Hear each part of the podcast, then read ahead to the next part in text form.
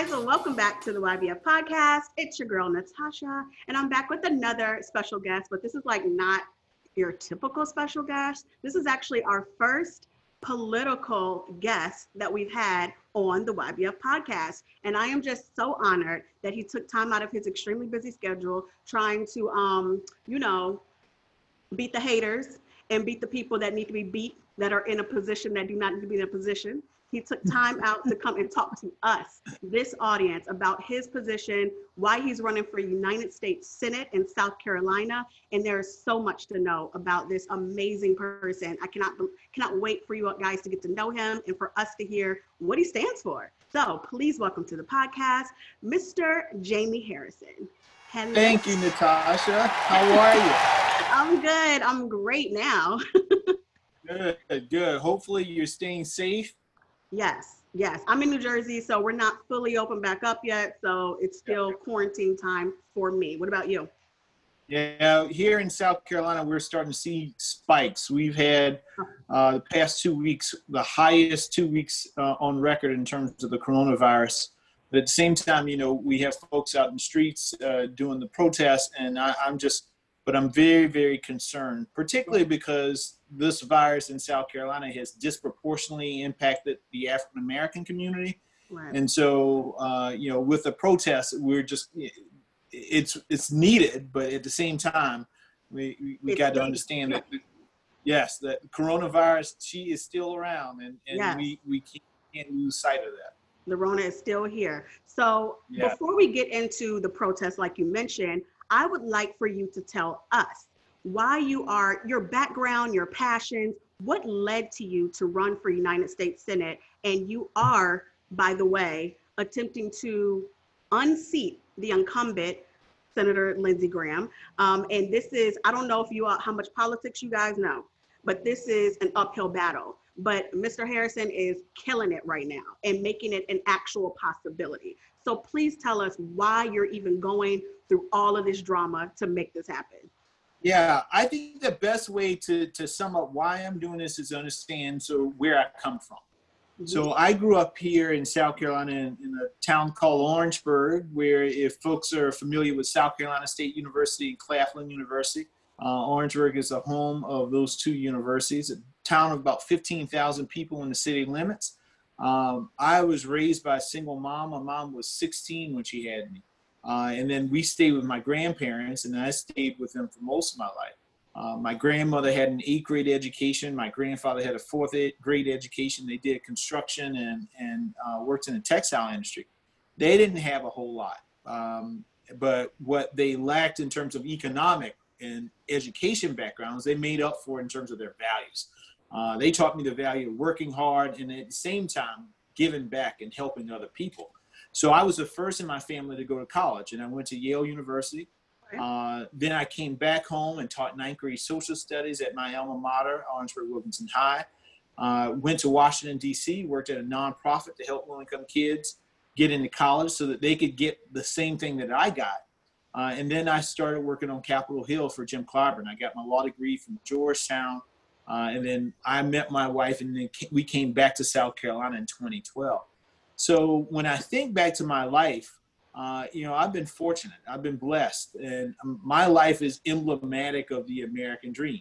That regardless of how you start, it's about it's about where you can go in this country when you get the right type of opportunities. Right. But what I'm trying to do, and why I'm running this race for the United States Senate, is to make sure that my life story is not some anomaly, something that only happens one every 50,000 kids. I want to make sure that all the boys and girls who are growing up today can get the opportunity to do what they want to do and be who they want to be. And in order to do that, we got to have the right type of leadership, a leadership that gives a damn about those people, right? Yeah. That will yeah. fight for for those folks and not just a select few. Uh, right. And that's the that's not the type of leadership we have here in South Carolina. Right. There's so many problems and so many issues, and I'm sure we'll get into them. Um, and, and that's the reason why I decided to step up because it's so important to do that. because we got to give people a fighting chance, a fighting chance to be better and do better for themselves, their families, and their communities.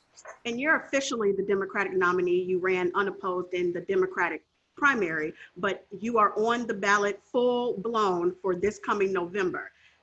What scares me about this is the voter suppression situation.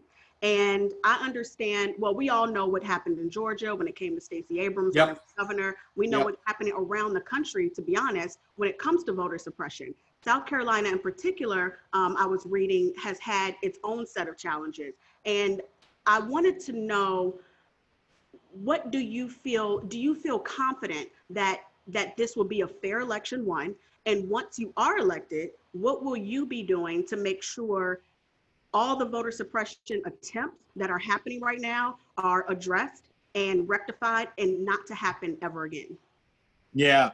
You know, it, wasn't just in Georgia. The Georgia and South Carolina had their primaries on the same night. I think Georgia had more, much more issues, but we had some issues here in South Carolina as well, uh, with extremely long lines. You, you had senior citizens waiting up until our polls closed at seven o'clock. People were still in line at eleven thirty. right I'm not one of those people who says, "Oh, look at those long lines. That's such a good thing." No, that's that that says that something's wrong. something's wrong It, right it is 2020. We got enough technology where it should not have to take people forever and a day in order to vote. Right Uh, if we don't have enough voting machines, well, hell, buy some new voting machines. We got to do much, much better because by having people stand in those lines for so long, that is akin to voter suppression in and of itself. Because in essence, you are telling folks that you are not, your vote is not valuable enough that we're going to do the things that need to be done to allow you to vote and do it in a quick and, and, and uh, efficient fashion.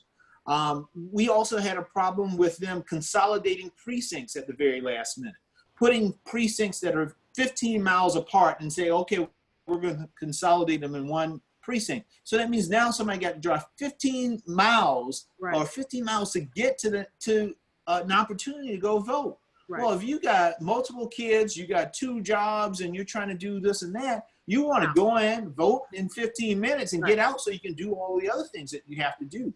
You know, there's enough. Enough is enough with all of this, and we know it. It really a lot of it started back again when the Supreme Court gutted the Voting Rights Act. exactly. And then you saw a huge escalation in these suppressive uh, tactics.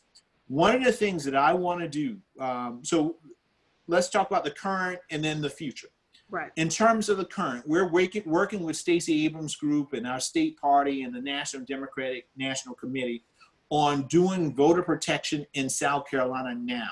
We're going to have lawyers on the ground in every county in South Carolina, ready, willing, and able to address any of these issues as they come up, from closing precincts uh, to machines that don't work, to, to put pressure on the lo- local elected officials not to allow these things to happen. And we're going to ask uh, questions proactively instead of just waiting to react to these situations.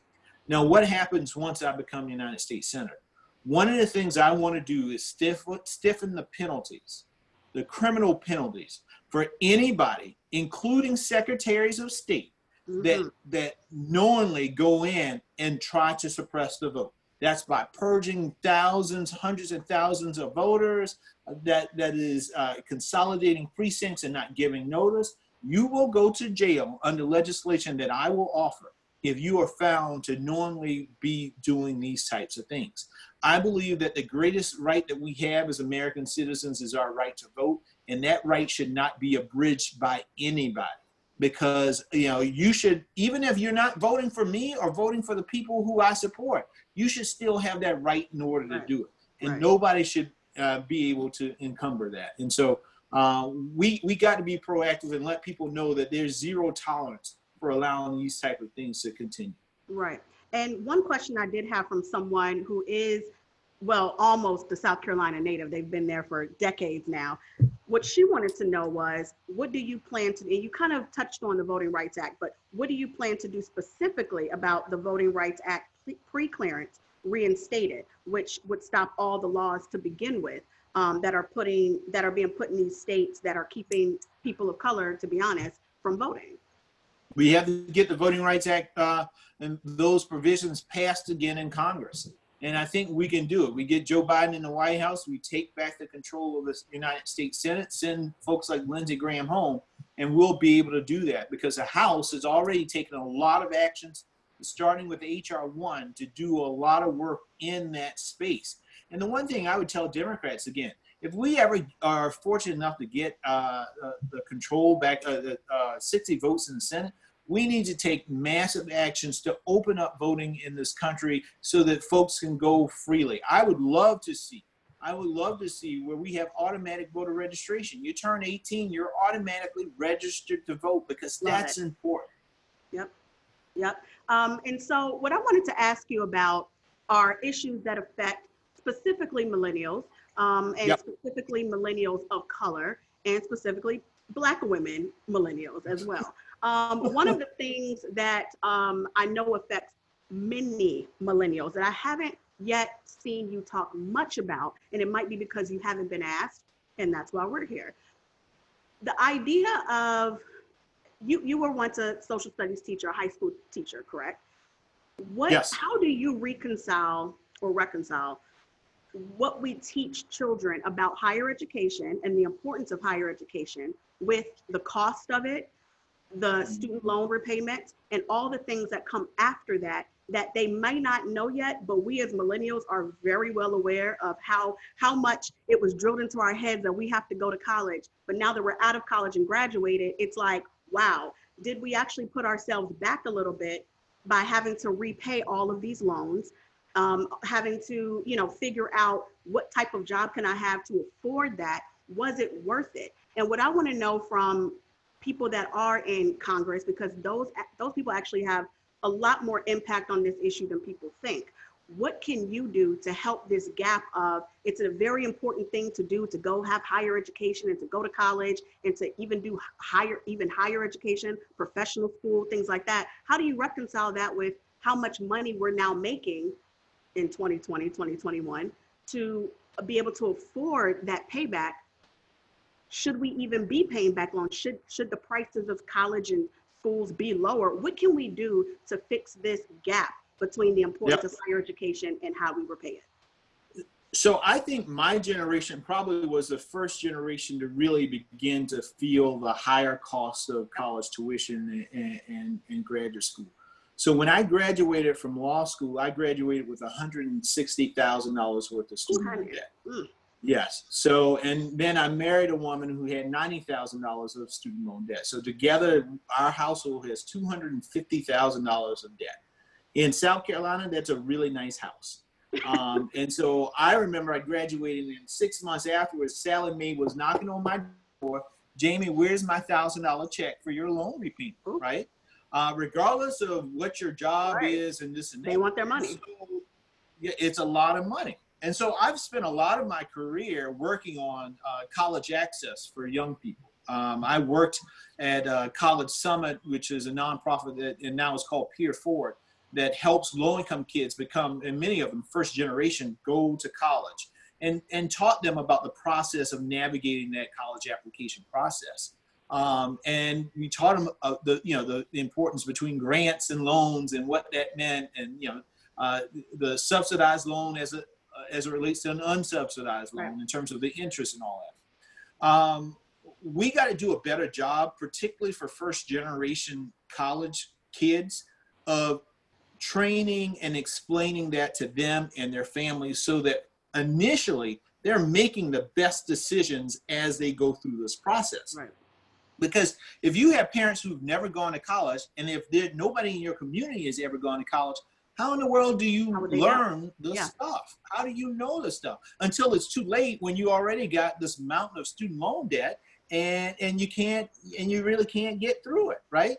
We also know that the, the median student loan debt for HBC students, HBCU students, is 32% higher Hmm. than non-HBCU students. So this lo- this student debt loan problem is very it's it's big for young people in general, but specifically for young black folks. Um, so so there's a few things. We got to address the root cause of this. Why is the cost of tuition, why is the cost of college uh, rising at such an astronomical pace? Who's Uh, that-? Who's profiting from that? Exactly. Who's profiting from that, and why is that the case? And what can we do in order to stop that? That's that's number one. Because I know a lot of people are saying, "Well, let's just waive all student loans." Well, I I want to make sure that we can help folks because this burden is so big. It is impacting decisions that young people are making in their lives. When to leave their house, what types of jobs to get, uh, when to get married, when to have kids, right? And all of those things we're kicking down the road because you are you have Sallie Mae that you your first dependent is Sallie Mae because she's asking for her money, right? So we understand that that's happening, but we got to tackle the root cause of this in addition to dealing with the here and now with the massive debt that young people are are are have riding on their backs right now. Um, and so there are a number of proposals that, that many people from Joe Biden and Bernie Sanders, Elizabeth Warren, a number of folks have offered to curb this. I, I agree that we need to figure out how we address that. But I also think we have to do something in our high schools to allow kids to, to, to know that they don't just, college is an opportunity and you can go down that path.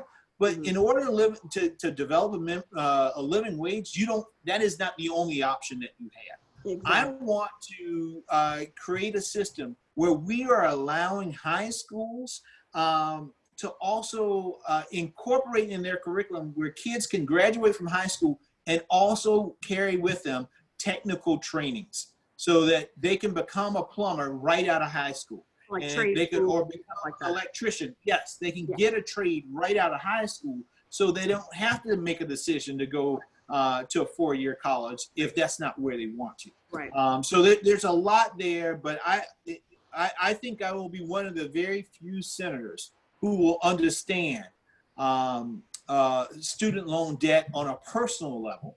Uh, and, and how it is Right. uh, like putting handcuffs on us in terms of holding us back from how we how Yeah. we can be prosperous and, and Right. engage in in our society. I totally agree. People are my my readers are gonna love this explanation from you. um, so about the protest, um, we touched on at the very beginning about what's going on. Um, and I noticed that you did write, you wrote an op-ed called "How Do I Tell My Black Sons That This Could Be Them." When it was written, I think it was like around June 6th. That was kind of like at the pinnacle of when things were getting extremely heated. It was more than just peaceful protests mm-hmm. but there were still peaceful protests. There was a lot going on. Things kind of took a turn for a more serious, more a, a much stronger position that Black Lives Matter and people that were just fed up had. Yep. Um, what's changed for you? I know for me, every day, every day I wake up feeling different. I, I'm either angry, disappointed, um, hopeless, hopeful, and then angry again because somebody else done got shot. You know, like it's always some, I'm, I'm constantly changing daily. What do you feel today? And I also want to thank you for pointing out what you said in the in the article was you don't when you log into the news, you don't see riots, you don't see criminal activity, you don't see chaos, you see pain and anger.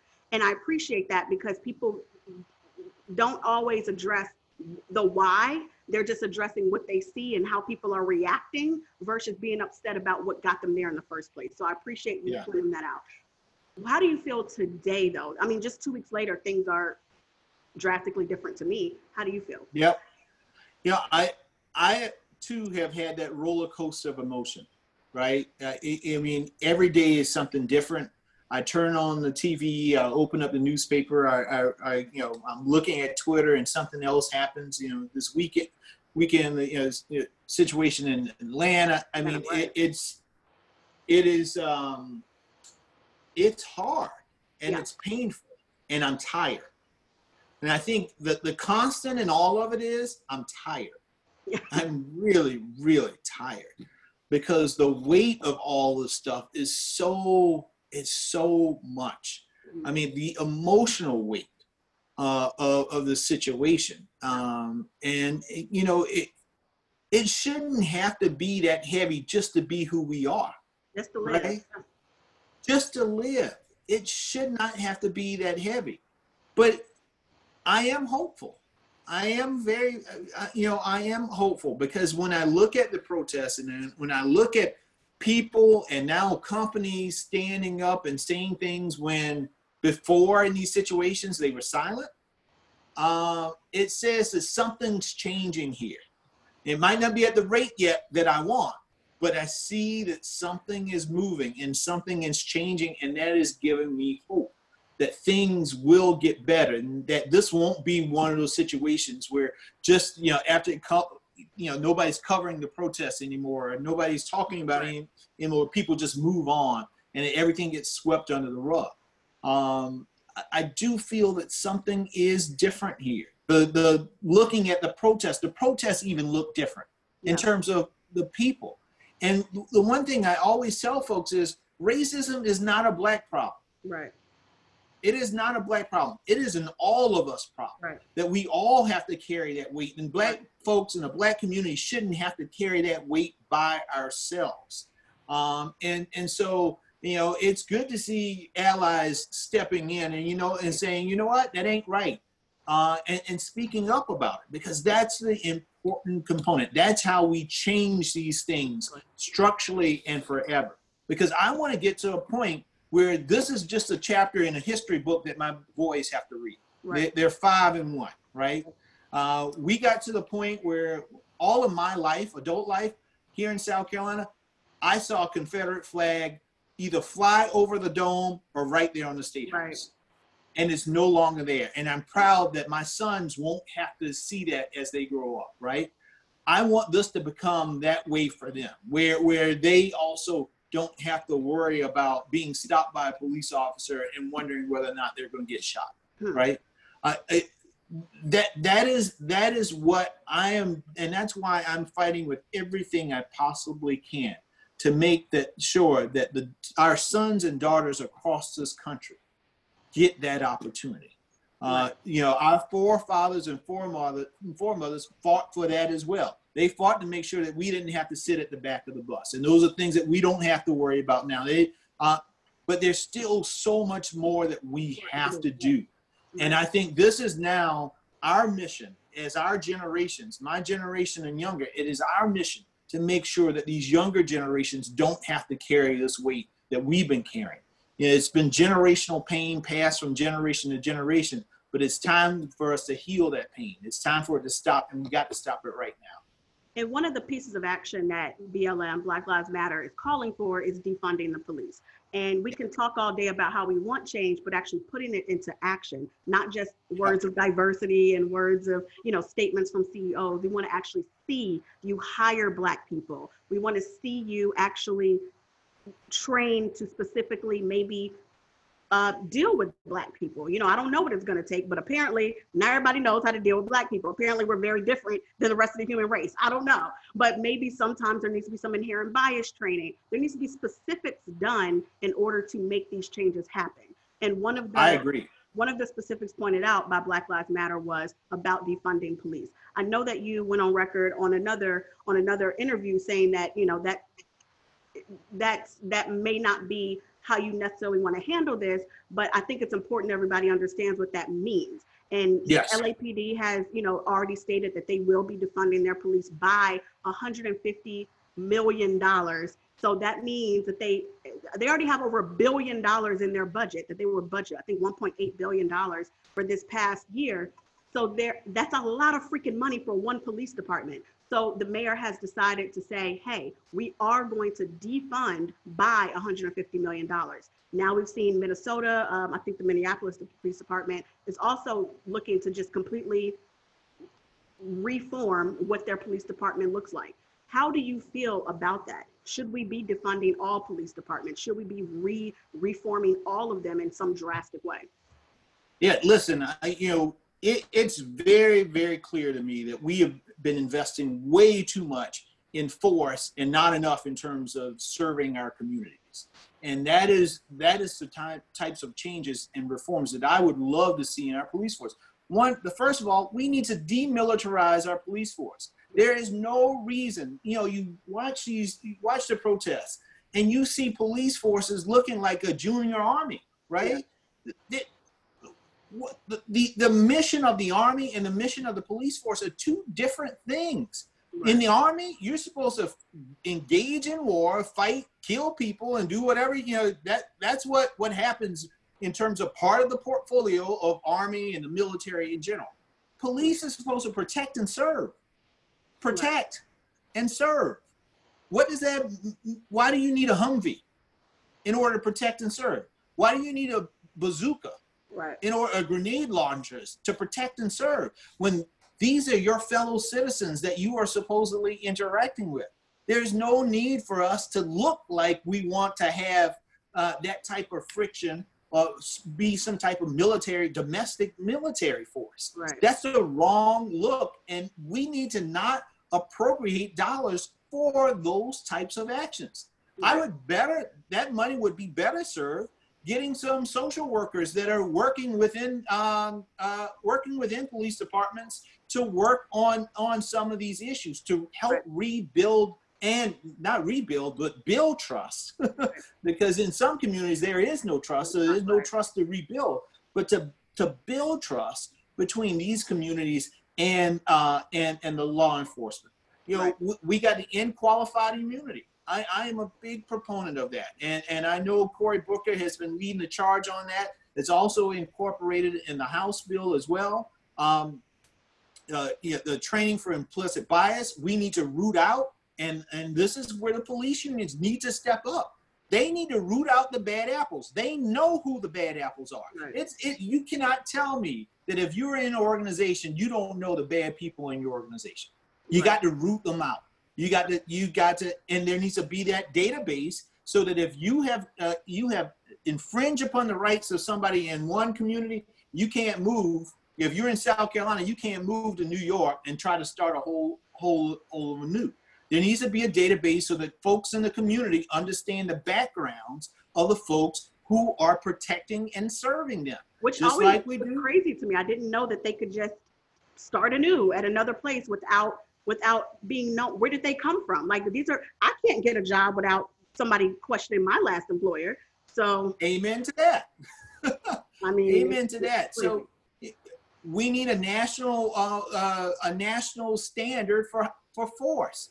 Chokeholds need to be outlawed and banned completely. Now, it's one thing if you're fighting for your life. That's that, that's another thing. You got to do what you got to do to fight for your life. And I'm not saying that, but that should not be the standard practice that you give somebody a chokehold or you put a knee on the back of somebody's neck. Uh, you know, we got to change these things. And Right. even in the criminal justice system, we got to end cash bail. We need to end the private prisons. We, the private prisons are almost like modern day slavery. People are benefiting financially from the imprisonment of other folks. Absolutely. I mean, there's so much that we really need to do right now, and I think this is our opportunity to do. it. But our folks can't just give lip service. You know, I know the Republicans are now drafting something or whatever so that they can feel good, but they cannot give lip service. And this is what we need folks to do: hold people accountable, not just for what their words say, because the hopes and prayers and all that. Listen, I'm a very uh, spiritual guy. Mhm, I pray a lot mhm. and I believe in hope. But I also know the good book says faith without works is dead. And Yeah. you've got to have the work as well. And, and we got to make sure uh, that the work is being done. Where's the legislation? Where's the legislation? And what does that the details look like in that legislation? Well, the president has apparently done an executive order in regards to police reform, but we all know, and that was that was done yesterday. We all know it's not, it's nowhere near what Black Lives Matter asked for, what the people in general have asked for. So it's just an ongoing fight. Um, and switching gears a little bit, something else that our I know it's very close to me. I'm very passionate about, and my readers are very passionate about, are the issues surrounding small business, small business help, the importance of small businesses. And it does feel like people, for some reason, don't talk much about this. I was really excited when a couple of the presidential candidates were very focused on this, but it doesn't seem like many were. And I'm hoping that someone like you, especially in a place like South Carolina, can can maybe you know take a look at this and make sure it's a priority. Um, Black women are the fastest growing group of entrepreneurs in America and have been for five years straight. But yet, arg- I don't even want to say arguably because I can attest to this firsthand. We are the ones that are most discriminated against when it comes to getting loans, when it comes to getting even grants, when it comes to getting access to resources. The Small Business Administration is a very tricky situation when you're trying to apply for small business loans and Yep. you're judged on certain things that other people are not judged on. It may be implicit bias, it may be outright bias, I don't know. What can we do to address this? What will you do as Senator Harrison to address this? Well, you know, we saw this problem particularly right now with the COVID situation um, and, and the distribution of money through the PPP program. Um, I am told that, that about 95% of African American businesses were shut out of the program, getting proceeds or funding from the PPP program. That's outrageous. That is outrageous, and we can't tolerate that. And part of the reason why is because you know they they distributed most of the funds to these standard banks, and these are the same banks that don't give loans to African American businesses. Right. Um, and, and so uh, going into this, we should have known better and, and understood better and have a better I- I- understanding of the dynamics. How do we make sure that all businesses, and specifically small black businesses, black owned businesses, are getting their fair share of the, the revenue so that they can be maintained and stay and stay open? You know, so many, and I know how the situation is going to happen. So many of the black barbershops and beauticians and small, you know, small stores, neighborhood stores, and all won't reopen after uh, COVID is done. And it's they don't have because they- payroll, they don't have traditional things that are being asked for. That's exactly right. And they didn't get a lifeline that these other businesses were able to get. Um, even childcare centers, you, you know, there are many childcare centers, particularly uh, in African American communities. I think here in South Carolina, over a thousand childcare centers still are closed. And we know how important th- those little neighborhood daycares are Right. because if they aren't open, where do people uh, send their kids, right? How can they go to work? Work, So that means people now have to stay home in order to take care of kids because the, the neighborhood child care center isn't Right. open. Um, I want to make sure that we are doing things uh, to build up small business in the black communities. One of the ideas that we are working on right now, um, uh, and we will be rolling out very soon, is that we have this initiative about how we rebuild and revitalize rural communities. And here in South Carolina, rural is also very black. Uh, many of our small rural counties are, are majority black counties. Um, so we're working on uh, this thing about creating a center of excellence at historically black colleges and universities and making them incubators for small businesses and Mm. specifically biz, small businesses for people of color. Almost becoming you know you think about the role that McKinsey plays for some of these larger corporations or some of these groups where they can go and lobby for funds for for these businesses. We are in in essence empowering the students graduate students and professors on, on historically black colleges and universities to play that role for small businesses in these black communities um, and so that they can play that role and connect them with resources, uh, connect them with with uh, larger corporations where they can get their needed revenues to do the expansions and the things that they would like to see in order to grow their businesses. Love that. And how do you feel about universal basic income and the stimulus and another stimulus? I know that uh, Republicans are heavily against this. How do you feel Yeah. about those things? Well, in the HEROES Act, they include another stim, uh, the HEROES Act, which was passed by the House of Representatives, Right. including an increased uh, level of, of, of stimulus for, for the American people. And I'm in total support of this. This this coronavirus is unprecedented in terms of the impact that it's had on the day-to-day lives of the American people, and particularly folks who were already struggling before this thing Right. actually hit us Right. right? And we got two senators here in South Carolina who have already gone on record and said, over their dead body, Exactly. Right. they, dead bodies, will they allow an extension of just a $600 benefit to those people who were unemployed? Here in South Carolina, we've had over a half a million people who have filed for unemployment in the state right now, right? And so we need senators who will fight for us and not fight against us. Right. And right now, we got a senator who is fighting against us. And so I am in full uh, support of, uh, and even making sure that there's a bonus for those folks who were working on the front lines uh, of this pandemic, right. who had to continue to work mm-hmm. um, uh, uh, uh, during this time and period, because it's a necessary thing. We got to understand that our greatest asset is not just the corporations and the businesses that we have in our community. Our greatest asset are the people. Mm-hmm. And if the people go down, then all of it goes down. And that's why I'm focused on on helping my people.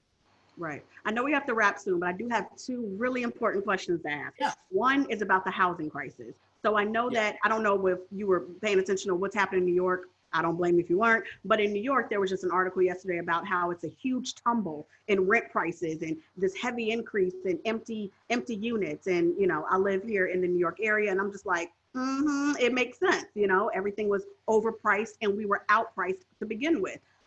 And I've noticed that also I read an article about excessively high housing costs um, cost 32% of South Carolina households, including half of renters, to come up short in just meeting their basic needs. What are you doing to or going to do to address this issue that we know also disproportionately affects people that look like me and you? Yeah. So, you know, right here in, in South Carolina, in North Charleston, North Charleston has the highest eviction rates in the country. Uh, and that was prior to uh, the coronavirus. We had to, uh, many of us uh, weighed in in order to ask the state Supreme Court to put a stay on evicting people during this pandemic because they were trying to still evict folks uh, when at the, at the very start of the coronavirus. Um, you know, it's personal to me because I've I've been homeless before. Mm. Um, my my grandparents, when I lived with my grandparents, we lost. My grandparents had a mobile home. This guy defrauded them for it. They were making payments every month, but he was taking the money and putting it in his pocket instead of sending it to the mortgage company. And so for a few months, we actually stayed on the couches of, of family and friends. Um, um and, and at the same time, my grandfather lost his job. He got un, unemployed at the same time. So uh, when this situation happened, I knew exactly how these families felt. Yeah. To lose your job and at the same time have your your rent, your landlord tell you, you know what, you got to lose your home yeah. as well. And and uh, it's a stressful, stressful situation. One of the things that I want to do is, uh, and we're looking into this, is how do we uh, rebuild and reform HUD. I think uh, HUD needs needs to be repurposed uh, and and look at how how it rebuilds urban and rural communities. And so I'm looking at some legislation to do just that to address the crisis of housing in this country. There are provisions in in public housing which which which break apart families. So, for instance, if you're not married uh, and uh, but you you have a significant other and you have a kid, then you know the the mom and the kid could stay in the household, but the boyfriend can't, yeah. right? I mean, there's so many things that are not productive in terms of keeping families together, so that so that they can work together as a unit to break out of poverty. Nobody wants to be poor in this country. Right. And I want to say that again. Nobody wants to be poor but we need to make sure that there's a safety net that catches people when they do fall down, that catches them and allows them to get an opportunity to break back out of out of poverty and live the American dream. And so we need to make sure that the policies that we have, the programs that we have, allow that to happen. That we don't break apart families, but we give people a second chance to rebuild their lives and pick themselves up so that their families can go on again. To go back to what I said earlier, to live the American dream. And even to give a lot of millennials the first chance to try that. Yes. One of the groups that has not been able to buy homes at the same rate our parents and grandparents had because of all of this. So that's appreciated. Yep. Um, and, and we got and we and we got rid of programs like you know there were programs. One of the first programs that I I got uh, and how I bought my first home was through a pro- program. I, I can't remember the name of the organization, but it was a neighborhood organization that had a partnership with a commercial bank. And uh, I got instead of the the standard rate for the uh, mortgage, I got like three and a half percent. Was it the FH, And FHSA or something like that loan? Something like that? no, it wasn't FHA, but it was it was a, a nonprofit that was partnered with the federal government Okay. to target communities uh, where home ownership was not, you know, was Right. had not been high, right? Right, right, Um, right. But it allowed me to buy a condo in in uh, when I was living in DC in order to do that. And you know, I only had to put three and a half percent down. They, I had to go through this training to learn about what home ownership meant. Uh, you know, uh, they looked at credit. Uh-huh. Yeah, and it, it gave me a whole lot of flexibility.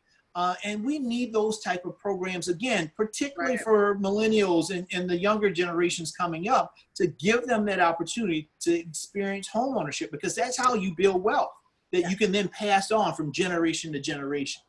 Exactly. Um, before we wrap, is there, I wanted to ask you, what are the key differences between you and Senator Lindsey Graham? But we, it's become very clear and obvious. But what I do want, want you to let the readers know and, and listeners know is how do we reach you? How do we keep up with you? One of the main issues that I hear from people that hate politics and don't want to get involved is, oh, I'm everything's great whenever they're campaigning and running, but once they're elected, then what? They never know how to. There's a disconnect. They never know how to reach that person. You Yep. you said actually on Bill Maher show, which I thought was hilarious, um, that Lindsey Graham hasn't done a town hall in two years back in South Carolina. That's that's insane. I worked on Capitol Hill for two summers. I know how insane that is because usually congressmen go back every single weekend to campaign in some way, shape, or form. So that's insane that he hasn't. What will you do differently? How are you staying in contact even now? And then once you're elected, what do you propose or what do you promise to do to make sure everyone keeps their eyes on you and it's connected to you? Yeah. So I I am a firm believer. My philosophy in life is show not tell, because politicians do a lot of talking and telling people what they believe. I want to not only tell folks, but I want to show them as well. And so one of the things that we are doing on our campaign is, is something that's unique. Many campaigns aren't doing it. Um, I have created uh, an initiative that is a community service initiative called Harrison Helps where I am in the community, partnering with community organizations on the ground right now, doing good work from Boys and Girls Clubs to Habitat for Humanity, ABLE, which works with folks in disability communities, Ronald McDonald House, neighborhood organizations who are doing good work to help people right now deal with the issues they're dealing with on a day-to-day basis. So I put on a school supplies drive where we raised $7,000 in my hometown. We had 700 kids and parents showed up. I had a mom come up to me and she said, Mr. Harrison, thank you so much. She said, I prayed so much. I didn't know how I was going to get these things for my kids, but you helped me. And that's important to me because people help me mm-hmm. along the way. And I want to make sure that folks know I'm not going to tell them, you just wait until I get elected and then I can start helping. No, I want to help you right now. What Right. can I do with what I got right now in order to make your life better? We even right now have a grant program set up. So if you are a community organization here in South Carolina and you are helping families deal with the coronavirus, you can apply for a $500 grant from our, our Harrison Helps organization uh, in, order to continue to do your work. So if folks want to be a part of, of our effort, this movement that we're building to, to, to create a new South that is bold and inclusive and diverse, or a new South that is fighting for everybody and not just a select few, you can follow me on Twitter at Harrison Jaime. You can follow me on Instagram at Harrison Jaime. You can go to jaimeharrison.com, sign up to volunteer, or learn more about Harrison Helps and the things that we are doing in order to make South Carolina a better place for all of us and not just a select few. So I appreciate the, this opportunity to be Thank on with you. you. And Um, just so everyone realizes, yes, he is running for Senate in North in South Carolina, but what you all have to understand is every senator, every US senator affects all of us in all 50 Amen. states. They vote on th- they vote on federal laws and federal policy that affects all of us. So it's in our best interest to have someone who you see how passionate he is now, how, who could speak passionately on the Senate floor as well for us. Okay, make that make that clear to y'all that it matters whether you live in South Carolina or not. But what also helps is obviously money and donations. You are, I mean, killing it when it comes to donations, but that doesn't mean you don't need more. Yeah. But he's killing it, just FYI. Like that mean that matters, guys. Understand that he's basically one in one, almost one in one donation wise with the incumbent who is making his money off of a couple of a couple of businesses, a couple people, and you're doing Amen. it people. So Yep. how do we donate to your campaign to help? You can go to jaimeharrison.com. It's J A I M E Harrison.com, or you can go to Act Blue and you can make a donation there. And listen, a dollar, five dollars, it doesn't matter. All of it helps because it allows us to, to hire folks, uh, put people on the ground, to put up uh, um, uh, ads on black radio and in I newspapers. saw your and ad here in. New Jersey yesterday. I was shocked. Yes. um, but you know, all of that's really important. But the thing that I really, really, really need, particularly for folks who are in South Carolina, but I say this for everybody: if you're not registered, get registered. Please do. Uh, and, and if you are registered, vote. And Yeah. if you do vote, and when you do vote, take somebody with you. Take one or two of your girlfriends or boyfriends or your friends and just take them with you because it is so important. And and I can't under underemphasize how important the voting process is. And I know people say, well, it doesn't matter. But we can't protest all of these things if we don't also go vote because voting is a, the crucial component in making our demands reality because how how are police funded? They're funded by politicians. And how are politicians elected? By people who vote. How how do you get juries? Well juries are they pick juries based off of the voter registration law. If you are not registered to vote you don't exercise your right you can never be on a jury. You Right. want to be on a jury you want to give that fairness you want to make sure juries look like us then you've got to make sure that the voters look like us as well Thank you And for that's really connect. Thank you so much. So everyone understands why this is so important. Get your ish together. Go register to vote. Donate to Jaime Harris's campaign. Um, we'll be looking out for everything that you're doing. We like pettiness, so we hope that you'll come at the president with some Twitter fingers as well. You know, like do what you need to do to make sure everybody is on one accord about voting down the ticket, how it needs to be voted. All right. Thank you Thank you so much for doing this. We definitely appreciate it. And good luck with everything. thank you so much and you just kudos for doing what you're doing because it's so so important to be a voice for, for all of our community and uh, particularly young people so I, I appreciate that Thank you. All right. Thanks, guys, for listening. Bye. take care By the way, my aunt, my aunt is um Dr. Elsie Scott, and she definitely Oh, helped me get in contact with you. Yes. well, well give her my best is she still doing some stuff for um, the um, She's not with Foundation? the CBCF fund anymore. No, um, with the foundation anymore. But she definitely does her thing. Like she sits on a lot of Yep. boards. She's you know Oh, everywhere. she's amazing. yeah. As you know, she is amazing. I love Dr. Scott. She, I mean, she's, well, give her my best when you talk to her. Oh, I will. She speaks very highly of you, and she was very willing to help me get in touch with your people. So Of course, of course. Well, I, I would not be here without the, the work that she did. I mean, I was a, I was a um, um, Black Caucus intern. yeah, she Um, told me. Yep, and uh, and I mean, all all that I learned on the Hill was because it all started from that opportunity. Absolutely, So, absolutely. uh, I actually didn't do a invaluable. CB I didn't do CBCF internship. I just did a regular internship, like just direct. Um, I'm from Louisiana, so I did it with Mary Landrieu at the time, yeah, yeah. and it was a lot. And I did it with Representative Rodney Alexander before that, who switched parties. Oh, parties. yeah. Child, it was a lot, but I feel you. Yes. Yeah. you. Listen, I, I know Landrieu. I know Senator Landrieu. I just talked to her actually about two weeks ago, Oh, nice. and Love I rem- and I remember I went down to Louisiana and campaigned for with with uh, Elijah Cummings and also um, uh, Jim Clyburn to campaign for Rodney Alexander, and then have he shortly after he won, he uh, I, I was so furious. I lost my job mad. that I was promised because he switched parties. Like, don't get me started. But yeah, well, thank you again. I really appreciate it. thank you. Thank you, Campbell. We'll talk soon. Okay, talk soon. Bye. Okay. Bye.